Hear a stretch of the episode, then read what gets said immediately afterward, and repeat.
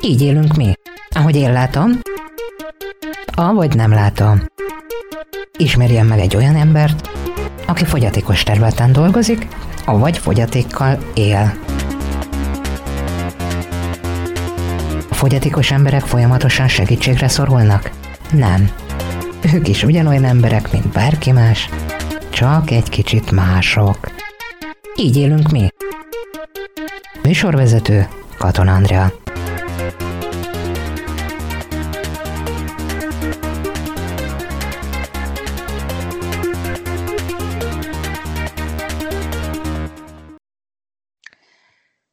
Üdvözlöm a hallgatókat! Ma egy nagyon különös embert szeretnék önöknek bemutatni, aki látássérültként barlangász, többször képviselte Magyarországot a paralimpiai játékokon, ultramaratonista futó, valamint többszörös Ironman. Orbán Csaba Kabóca. Üdvözlöm Csaba! Kezit csókom, üdvözlöm a hallgatókat! Először is arról szeretném kérdezni, hogy látássérültként, gyengén látóként hogyan jött a barlangok iránti szeretet, valamint ehhez kapcsolódóan egyből azt is megkérdezném, hogyan ragadt önre a kabóca név? Hú, ez nagyon hosszú és többszörös dolog, és több helyen korrigálnám is.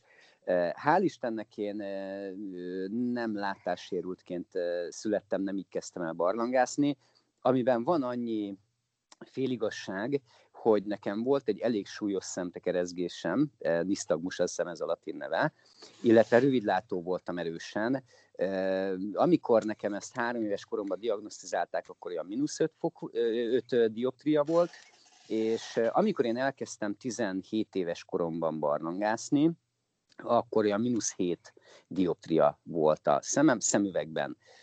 De én nem éreztem magam látássérültnek, a barlangászat az egy, hát egy ilyen hosszú folyamat volt, én nagy csavargó voltam, és természetjáró voltam, és, és hát édesanyáméknál laktam, természetesen egy tízemeletes panelházban, ahol egy ipari alpinista dolgozott, kisebb javításokat csinált, és egy nagyon, ugye a kamaszkornak megfelelően nagyon kíváncsi voltam, nagyon barátkozó, úgyhogy szóba elegyedtem vele, és hát ő elvitt engem barlangászni, és én ott ragadtam. A kabóca név az úgy ragadt rám, hogy én egy eléggé bőbeszédő ember vagyok, és egy nagyon-nagyon jó csapatba kerültem be barlangászni, és tudni kell, hogy a barlangászok kicsit olyanok, mint az indiánok, tehát nagyon hamar az emberekre beceneveket ragasztanak. És így ragadt rám ez a kabóca név. Az a csapat, annak a csapatnak a régebbi, öregebb barlangász tagjai pont abban az évben voltak Görögországban egy barlangász expedíción, és hát ott tapasztalták meg akkor, hogy a kabócák eléggé zajongó természetűek, pláne az egy olyan név volt, amikor a, a, a úgynevezett 18 éves kabóca, akiknek a rajzása 18 éveként van, pont a rajzási időszakuk volt, tehát egy eléggé nagy hangzavart éltek át a néhány hetes túrájuk során, és akkor hazajöttek, közölték, hogy én már nem Csaba vagyok, hanem kabóca. Ez így ragadt rám. De a, nekem a teljes becenevem az, hogy ezüsthegyi kabóca, mert aztán a későbbiekben én annyira belemerültem a barlangászatba, és a természetkedvelésbe, és a természetben való élésbe, hogy én, én felköltöztem a hegyek közé egy erdei kunyhóba, méghozzá ezüsthegyre, ezüstkevére, és így ragadt rám azt, hogy ezüsthegyi kabóca. Hát egy rendes embernek van vezetékneve, meg keresztneve, és így jött az, hogy ezüsthegyi kabóca. De ez a barlangászás az elég sokáig tartott információim szerint, sőt, még jelenleg is alkalomattán előfordul. Igen, én azt szoktam mondani, hogy én most is barlangászom, csak éppen nem vagyok barlangban, tehát két barlangtúra között vagyok. Az utolsó túra az elég régen volt, kb. 7 évvel ezelőtt. Akkor is úgy jutottam el, hogy a barlangászok között van egy, egy ilyen barlangász együttes, akkoriban alakultak, néhány barlangász összeállt, különböző hangszeren játszottak. Tudni hogy a barlangászok elég muzikálisak. Tehát régen a hőskorban, amíg nem volt CD, meg MP3, meg Walkman, akkor ugye tábortűznél énekkel szórakoztatták magukat, és a, a népzenének, vagy a népi kultúrának egy, egy különös réteg része a barlangász dalok. Tehát több száz barlangász-dal létezik, létező dalokra átért szövegek, ugyanúgy, mint hogy vannak geológus dalok, kohász dalok, egyéb hasonló ilyen, ilyen rétegdalok, így vannak barlangász-dalok, tehát rengeteg ilyen volt, na és ezzel a barlangász együttes, ez lent az egyik barlangban tartott egy karácsonyi koncertet, és én azon voltam utoljára jó pár évvel ezelőtt. Most nemrég néztem meg a videójukat, fent van a YouTube-on. Hm, milyenek a hanghatások lent a barlangban? Hát ez helytől függ, van, ahol rossz az akusztika, van, ahol nagyon jó. Ez a Mátyáshegyi barlangnak a színház termében lett előadva, ami a, a barlang teremnek a jellege miatt nevezték el annak idején a felfedezők színházteremnek. Egész jó volt az akusztika, hogy ne csodálatos. Uh-huh. Van olyan, amit úgy kifejezetten kiemelne a barlangtúrái körül, közül, ami ö, extra élményt nyújtott? Hát az a baj, nem tudok, rengeteg-rengeteg élményben volt részem. Tehát én 71-es születésű vagyok, 88-ban kezdtem el barlangászni, és olyan 2010 után 2010-11 környéke óta nem nagyon járok barlangba. Ennek több oka is van, de hát de hogy visszatérjek a kérdésre először, hát az a helyzet, hogy rengeteg élményem volt. Én nem voltam soha kimondottan expedíciós barlangász, bár voltam néhány expedíción, tehát külföldi nagy barlangban. Nem voltam soha nagy barlangkutató, bár kutattam elég sokat, és fedeztem fel egy-két barlangot, nekem az egyik fő profilom vagy fő tevékenységem az volt, hogy én oktattam mindig. Én nagyon sok tanfolyamot vezettem, nagyon sok tanfolyamot szerveztem. És hát gyerekeknek, a... felnőtteknek egyaránt? Hát inkább, inkább a kamaszkor és a fölött, mert hogy azért meg van kötve, hogy egy úgynevezett alapfokú barlangász tanfolyamra 18 éves kor alatt csak szülői engedéllyel lehet eljönni, és igazán erre a tanfolyamra régebben inkább 14 év fölött jöttek el e, barlangászok. Az utóbbi időben inkább ez áttevődött a 18 éves kor fölötti e, időszakra, de én oktattam a magasabb szintű tanfolyamokon is. E, ott meg hát természetesen jellemzően 18 év fölötti korosztály volt a jellemző mindig, de fiatalokkal nagyon sokat foglalkoztam, tehát nem csak szimplán oktattam, hanem nagyon sok bemutató túrát szerveztünk, táborokat szerveztünk, táborokba hívtak el kimondottan a, a túra szervezés, a barlang túrák szervezése miatt, tehát én, én gyerekek, vagy hát fiatalok között is nagyon sokat mozogtam egy időben. Uh-huh.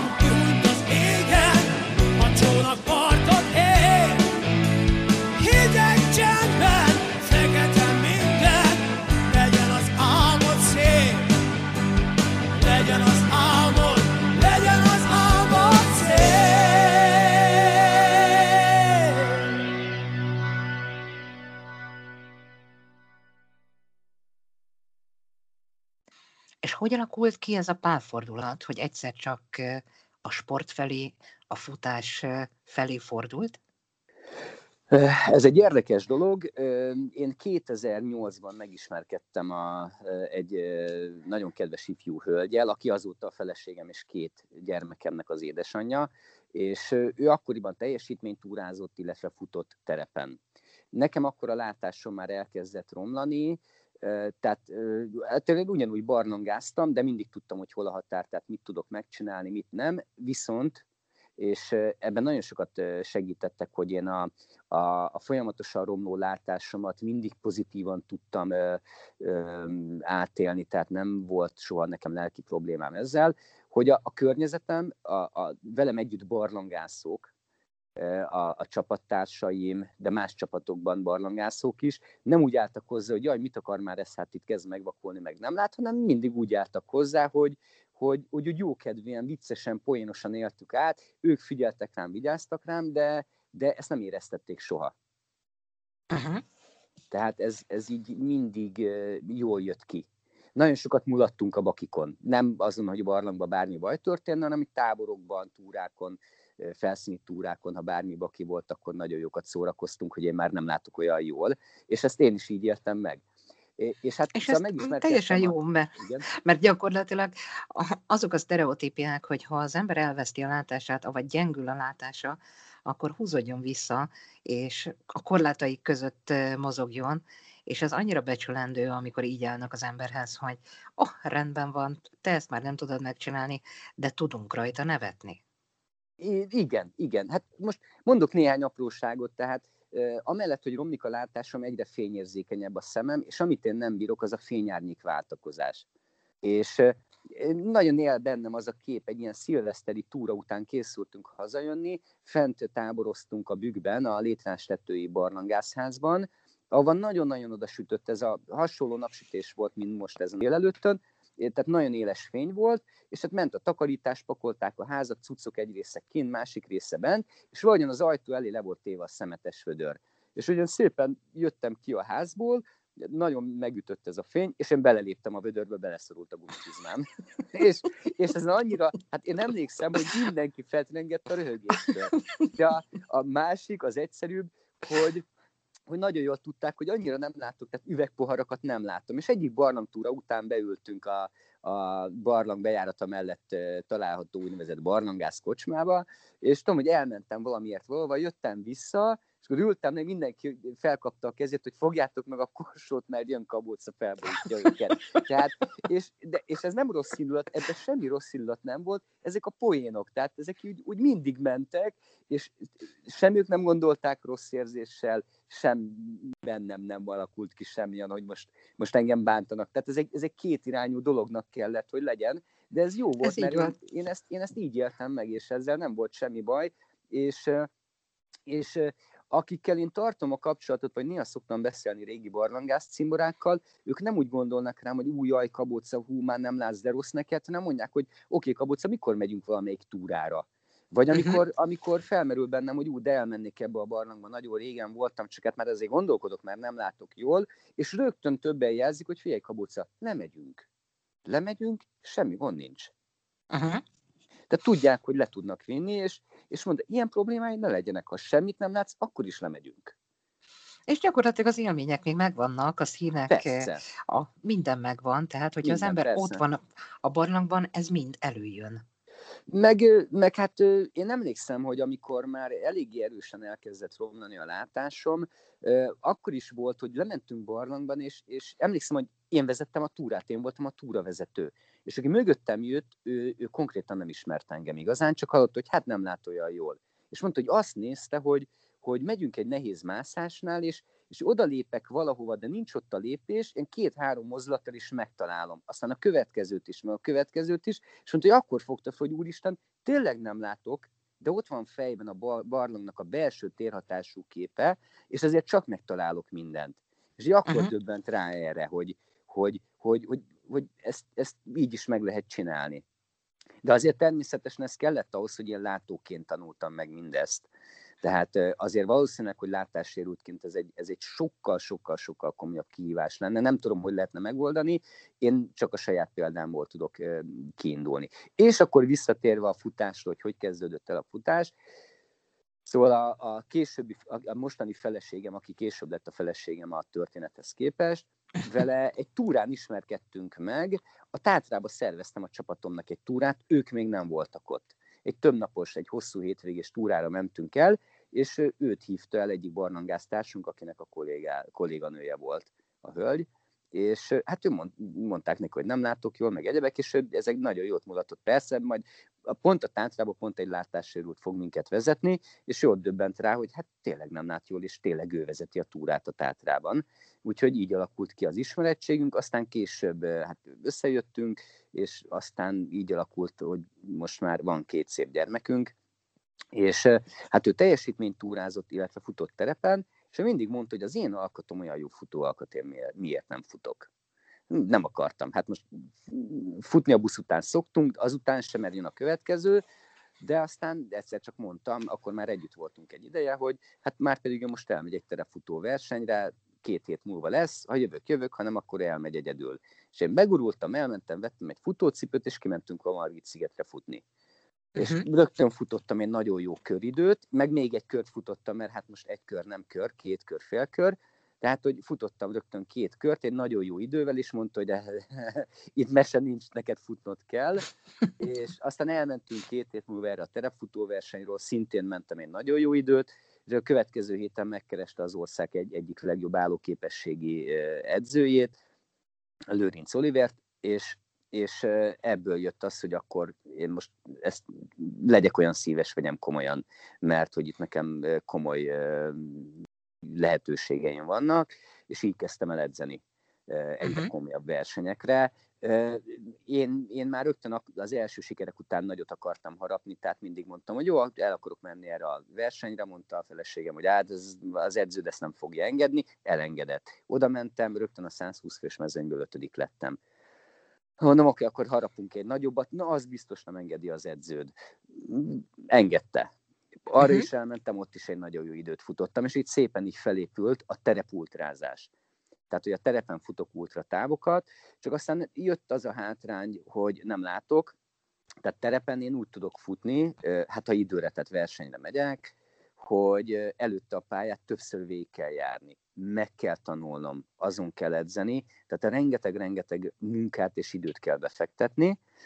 Elértem ott sok eredményt, volt olyan fél, terepfélmaraton, amit megnyertem, kijutottam külföldi nagy ultraversenyre, nagyon sokan segítettek, nagyon sokan tanították a pályákat nekem, nagyon sokan jöttek ki velem edzeni, hogy a szemem ne legyen akadály, hogy minél jobban tudjak edzeni, de eljött az a pont, amikor láttuk, hogy itt nem tudok már gyorsabban futni, mert hiába tanulom meg a pályát, a látásom az a féktávolságon belül van, hogyha bármi gond adódna.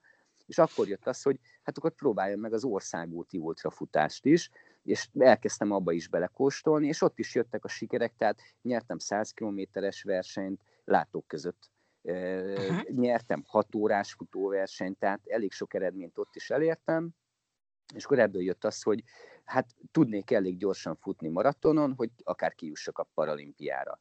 És uh, itt szeretném korrigálni, hogy ilyen egyszer voltam a paralimpián, a londoni, tehát a 2012-es paralimpián, és én ott uh, uh, tudtam indulni látássérült kategóriában maratonfutáson. Hát annál hosszabb táv nincsen se olimpián, se paralimpián.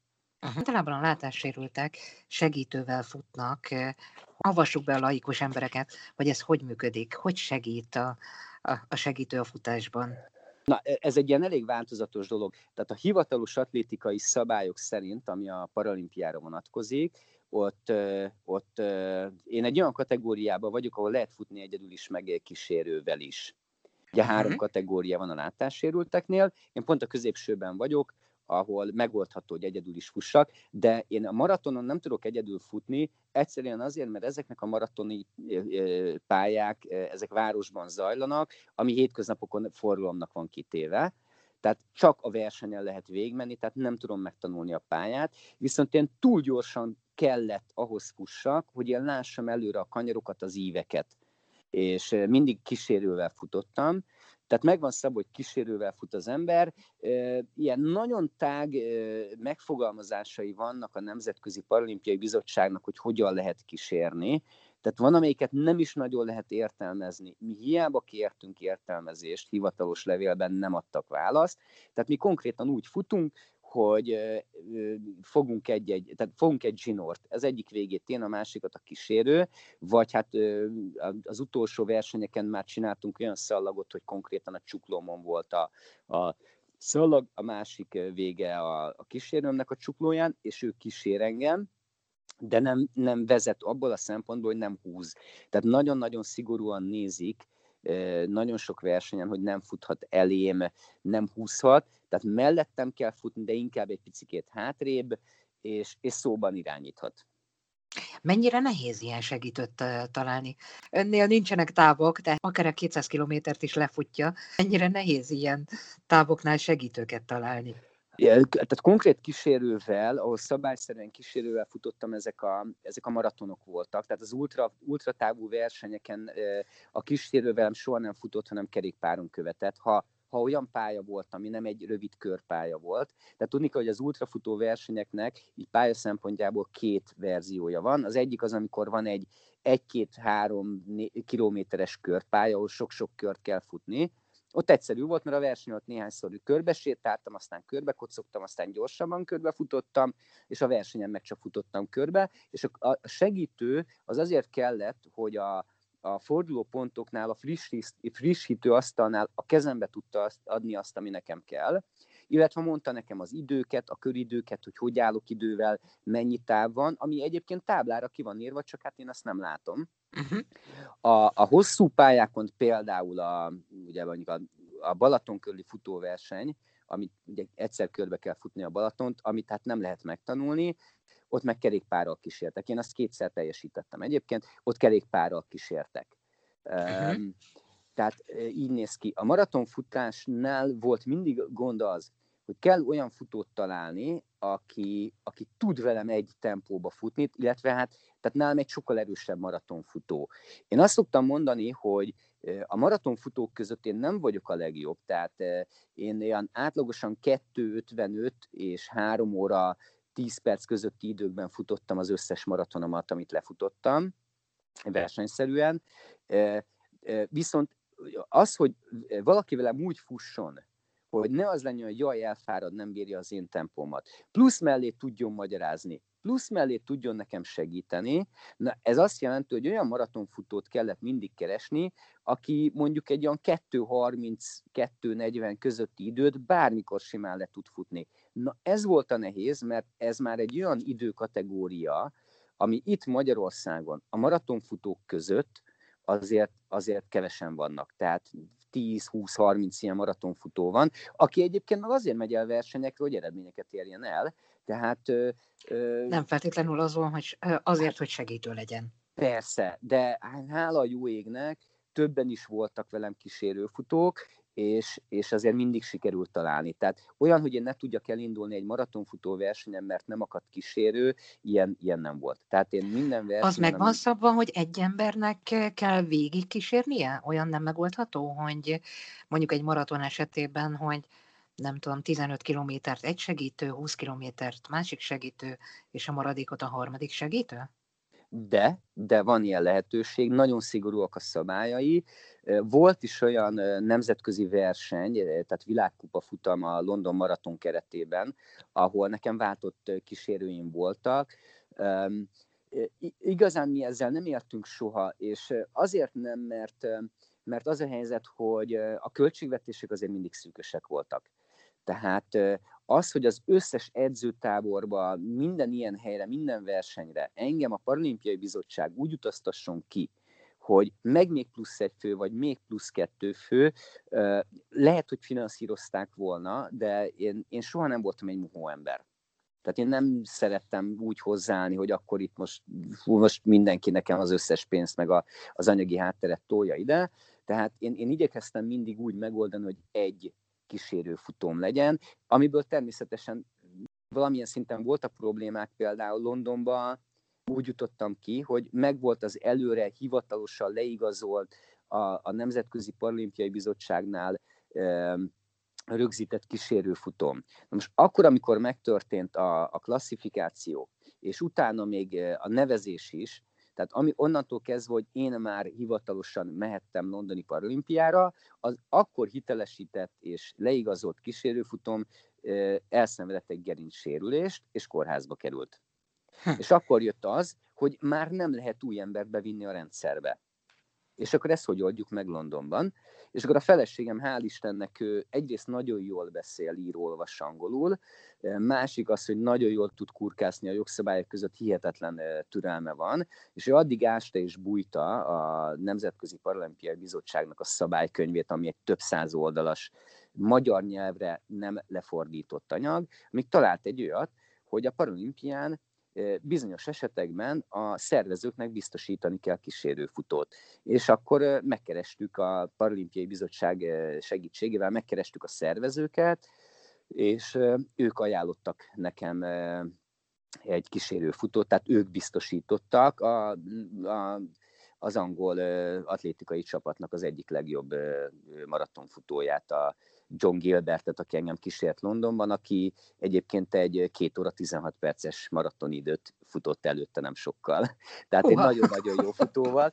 Igen, és akkor itt jött a nehézség, hogy, hogy én, én négy nappal a, a, a maratonfutás előtt érkeztem ki Londonba, vagy három, három-négy nappal előtte érkeztem ki, tehát nekünk összesen volt egy három napunk összeszokni a versenyre. Uh-huh. Hát nehezített pálya, nagyon nehezített pálya. Igen, igen, igen, egy, egy nagyon extrém kihívás volt, egy, egy csodálatos ember a John, nagyon összebarátkoztunk, tehát utána én kétszer voltam még Londonban, mind a kétszer meghívásra a London Maratonra hívtak meg. Akkor is találkoztunk, és erről írt egy cikket, mikor egy kétrészes cikket valamelyik angol sport folyóiratnak az internetes változatára, mert hogy mondta, hogy az a megtiszteltetés ért, hogy ő kétszer futhatta le ezt a pályát, a londoni olimpiai, illetve a paralimpiai maratoni pályát. Egyrészt ő benne volt abban a csapatban, akiket felkértek, hogy teszteljék ezt a pályát még a londoni olimpia előtt, hogy milyen ez a pálya, és ez neki nagyon nagy megtiszteltetés volt, és utána ugye váratlanul be, beesett azt, hogy akkor neki engem kísérni kellett, és hát egy, egy nagyon megható, nagyon szép cikket írt a mi futásunkról, úgyhogy ez angolul van fent az interneten, feleségem olvasta fel, le, tényleg nagyon szép cikket írt.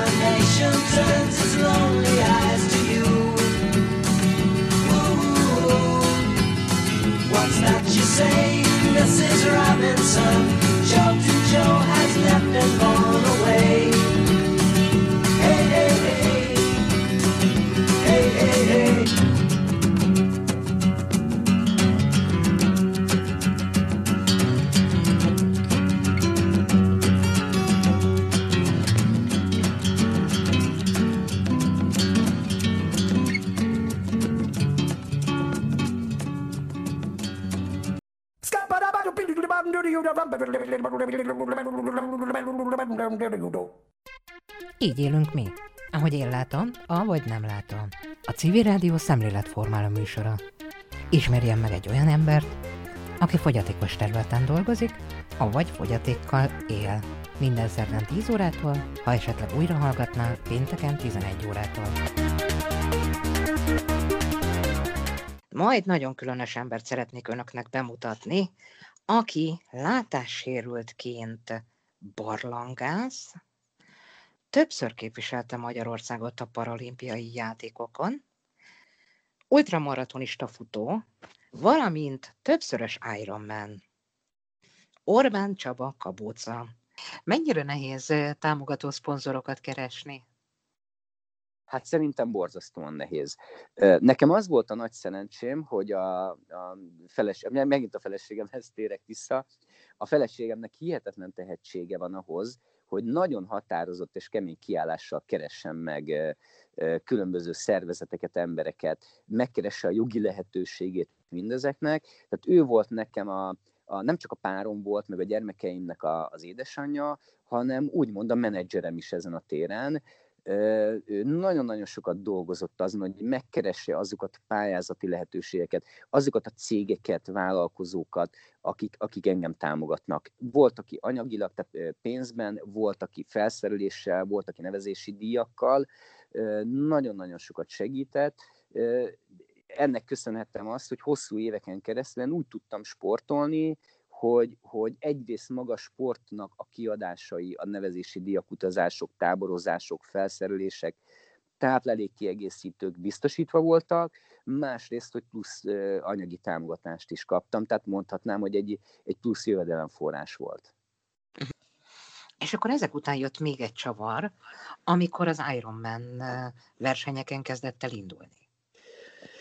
Igen, hát ez egy érdekes dolog volt, mert, mert nem, ez úgy kezdődött, hogy a, a, a kislányom két éves volt, amikor megszületett a kisfiam, akkor zajlott le a londoni paralimpia. Egyébként a kisfiam pont akkor született, mikor a londoni paralimpiának a megnyitó ünnepsége volt, azokban az órákban konkrétan, tehát én itthon voltam akkor, én utána pár nappal utaztam a csapat után ki Londonba, amit toleráltak, tehát mondták, hogy, hogy nyugodtan várja meg a gyerek megszületik, de azért pár nappal előtte kérdezi, ekkor megyek, mondom, ha megszületik, ha nem, akkor megyek.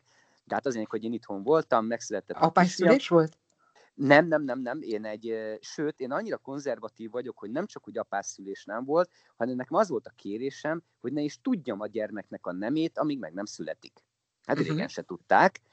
Tehát ilyen értelemben konzervatív vagyok, hogy, hogy én akkor tudtam meg, amikor a feleségem felhívott a kórházból, hogy nagyon szép kisfiam lett.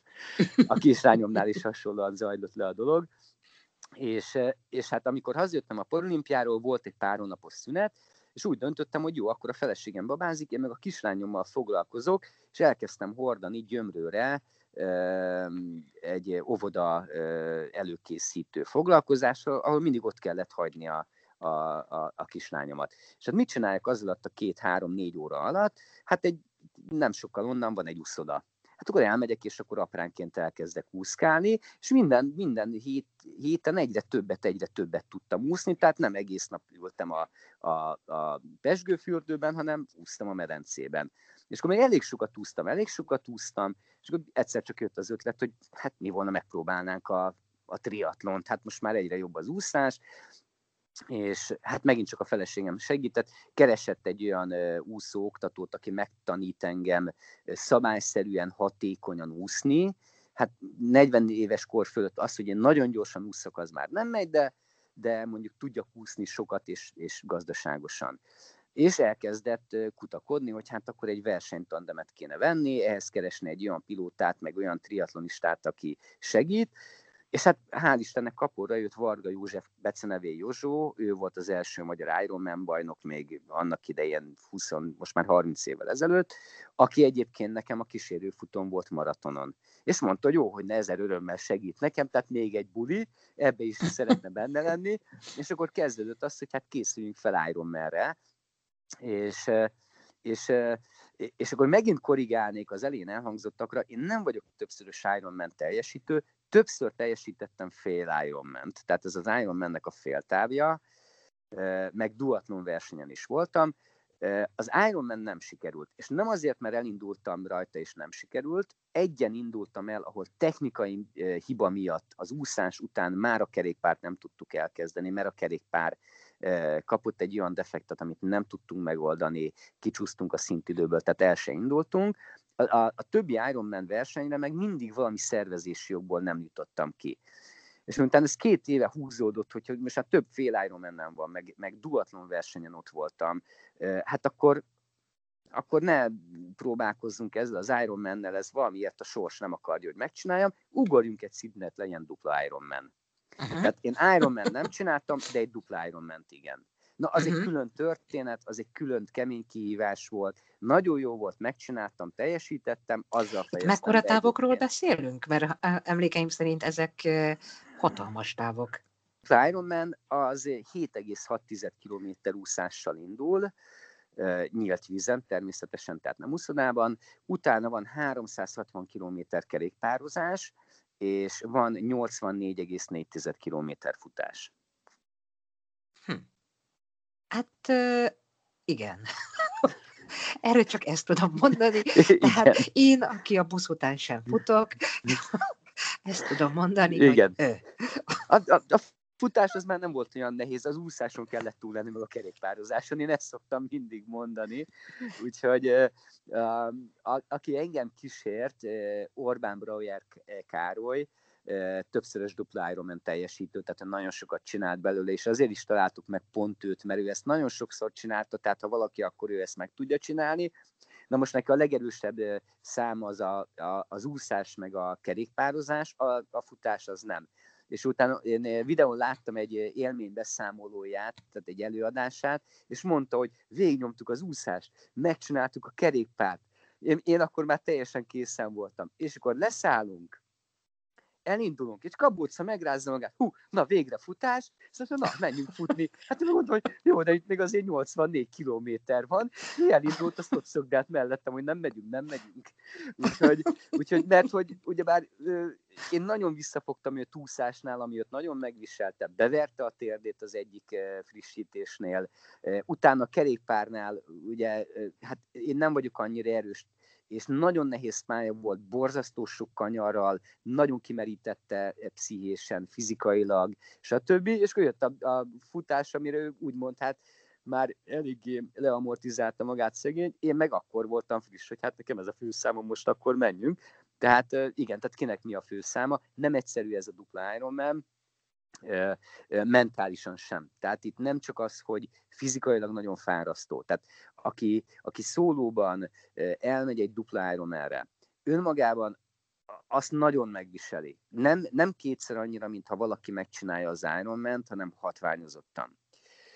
És én hallottam egy nagyon érdekes, amikor belecsöppentem ebbe az ultra triatlon hát közösségbe, úgy érintőlegesen csöppentem bele, azért nem akarok nagyképű lenni, és elhangzott azt, hogy itt gyakorlatilag majdnem mindenki szociopata. Tehát ezt, ezt épp, épp észszel, épp lélekkel azért nem egyszerű csinálni, tisztelt a kivételnek, és amikor én ezt végigcsináltam, akkor rájöttem. Igen, tehát amikor, amikor ilyen, ilyen 20-30 órákon keresztül folyamatos terhelésnek ki van téve az ember, azért ez mentálisan borzasztóan megviseli az embert. Ráadásul, így több, tehát három sportágat végig kell csinálni, tehát különböző terheléseknek van kitéve az ember, és most nem akarom az ultrafutást lebecsülni egyáltalán, mert az az én szívem csücske, de én előtte kétszer megcsináltam az ultrabalatont, ami akkor 212 kilométer volt, és ezt kétszer teljesítettem.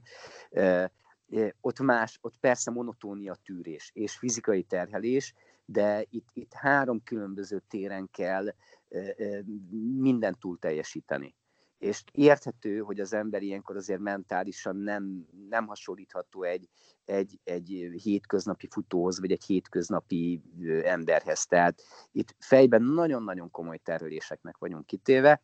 Na most akkor, amikor ezt szorosan összekötve idézőjelben, de szorosan egymás mellett csináljuk, akkor ez, ez hatványozottan kijön, hogy itt nagyon nehéz elviselni egymást is, saját magunkat is, meg egymást is. Tehát azért ezek nem egyszerű dolgok. Mikor a végén befutott a célban, eh, hogyan csapódott le mindez? Hazaérvén eh, két napig aludt? Eh, ez egy, ez egy érdekes volt, mikor beértem, ugye bár lelkileg nagyon felemelő volt a dolog, de iszonyatosan fáradt voltam, tehát én most nem is emlékszem, ilyen kb. 34 óra alatt teljesítettük ezt. Ugye délután indult el a verseny, és következő éjszaka közepén sikerült befejezni tehát borzasztó fáradt az ember, nagyon kimerült az ember, ugye minden fáj, tehát, hogy a, az egyik újságcikkben le is írták, akkor gyorsan csináltak vele másnap reggel egy telefonos interjút, tehát amikor, amikor a, a, a, a vállon veregetés is olyan, mint a péklapáttal vernének, tehát, tehát az ember, amikor nagyon össze van törve, lelkileg nagyon fáradt, de nagyon örül, és ugye másnap felkeltem, jaj, de jó, megvan az öröm, megcsináltuk, persze itt fáj, ott fáj, ott fáj, de kipihentem magam, és akkor mondta nekem a Karesz, hogy figyelj Kabuca, minimum két hét, amíg kipihened magad.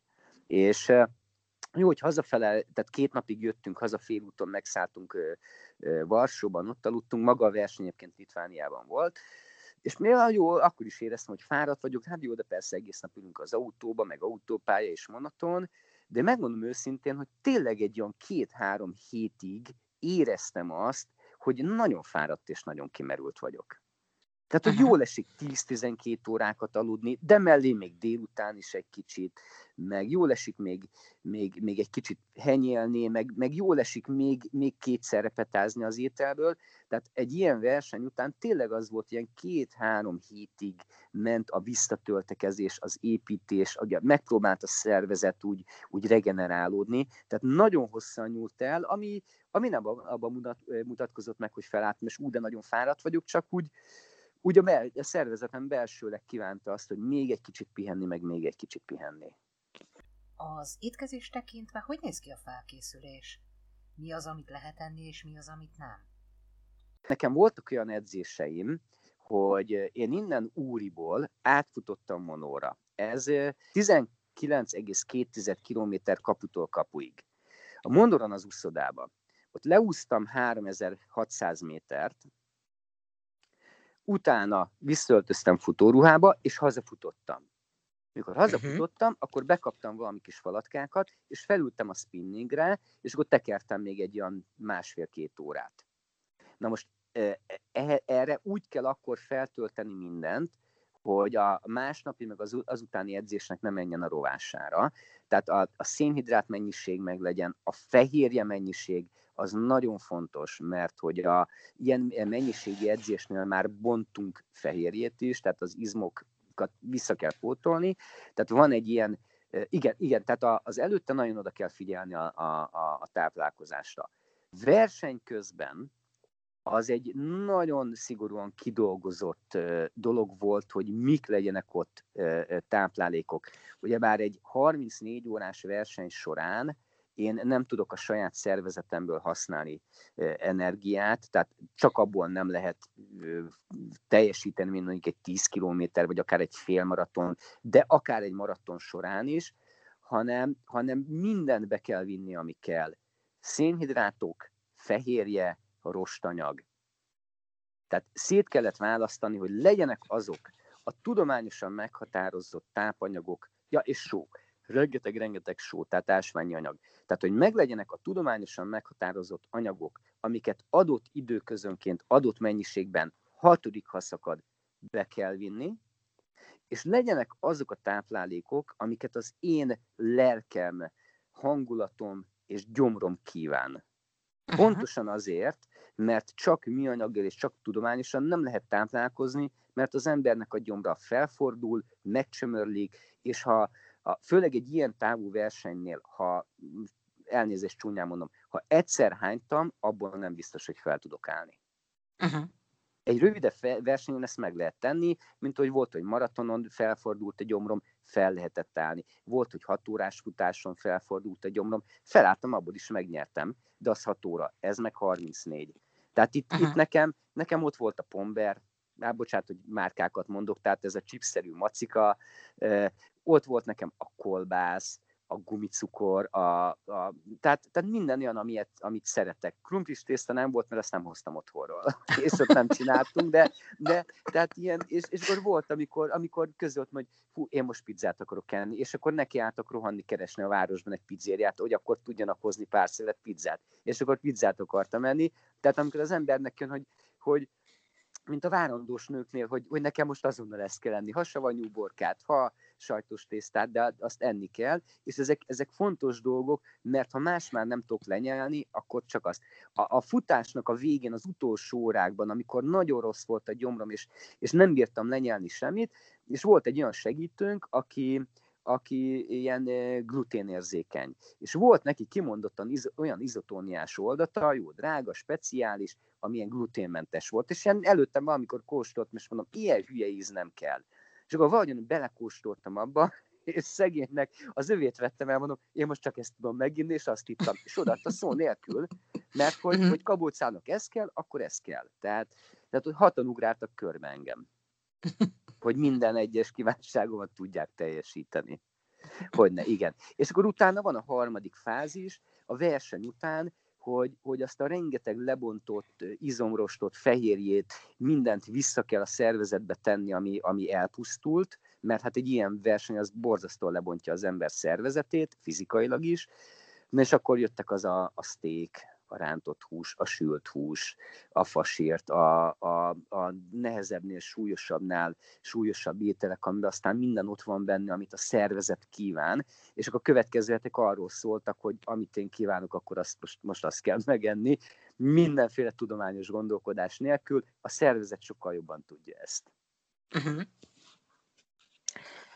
Ha mondhatok ilyet, a magyar Forrest Gumpnak, természetesen a futásra értem. Értem, igen, igen. Mi a következő cél, amit szeretne hát, teljesíteni? Hát magát a, a, a hivatásos, vagy az élsportot én akkor 2017. augusztus végén, amikor ez a dupla Ironman volt, akkor én abba hagytam, háromokból. Egyrészt azért, mert ugyebár most közelebb vagyok az 50-hez, mint a 40-hez, tehát tudni kell, hogy az ember mennyire, mikor és hol terheli magát. Másrészt azt, hogy, hogy én nem látóként egyszerűen ó, felpattanok, ide megyek, oda megyek, ezt csinálom, azt csinálom, hanem látássérültként nekem mindig egy csomó ember segítségét igénybe kell venni. Van, amikor csak egy emberét, van, amikor több emberét, a, a következő pedig az, hogy uh, itt van két kisgyerek, és nálunk a, a családi felállás az uh, ilyen, hát nem éppen tradicionális. Tehát a feleségem egy rendkívül uh, tanult, művelt uh, hölgy, nagyon jó szakmával, nagyon jó munkahelyjel, uh, uh, ő vállalta be azt, hogy ő viszont elég sokat dolgozik azért, hogy a családunkat fenntartsa, én látássérültként, én, mivel nekem nincsen jó végzettségem, mert én soha nem készültem arra, hogy látássérültként megfelelő munkahelyekre helyezkedjek el, ugye nekem behatárolt az, hogy mennyi pénzt tudnék keresni. És én az a felállás, hogy ő dolgozik, én pedig a két gyereket nevelem, hordom, iskolába tanulok velük. Viszont ez most már, hogy az egyik 8, a másik 10 éves, ez teljesen bet kíván, pláne úgy, hogy minden faluról Budapestre járunk be. És úgy, hogy én minden nap négy órakor kelek, előbb elindítom a feleségemet dolgozni, utána a két gyereket összerakom, összekészítem, bemegyünk Budapestre, iskola, kislányommal tanulok, külön óra, ide megyünk, oda megyünk, utána hazajövünk, és még a leckét megírni, rendbe tenni a háztartást, megetetni mindenkit. Aztán megérkezik a feleségem, utána a gyerekek fürödjenek, ágyba tesszük őket, és be kell feküdni az ágyba, mert én másnap reggel megint négykor megyek. Tehát így nagyon nehezen fér bele az, hogy mint ahogy a régebben, hogy akkor jó, akkor este tízkor én még kimegyek futni egy két-három órát.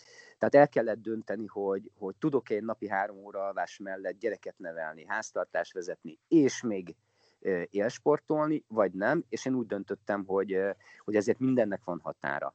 Tehát a sport, ez a része, ez megmaradt hobbinak, amikor van időm, akkor futok amikor nincs, akkor sajnos nem futok, amikor el tudok menni úszni, akkor elmegyek úszni. Ugye a triatlont azt leépítettük abból a szempontból, hogy eladtuk a, a versenytandemet, mert az egy nagyon drága mulatság, hogy hobbiból itthon tartsuk.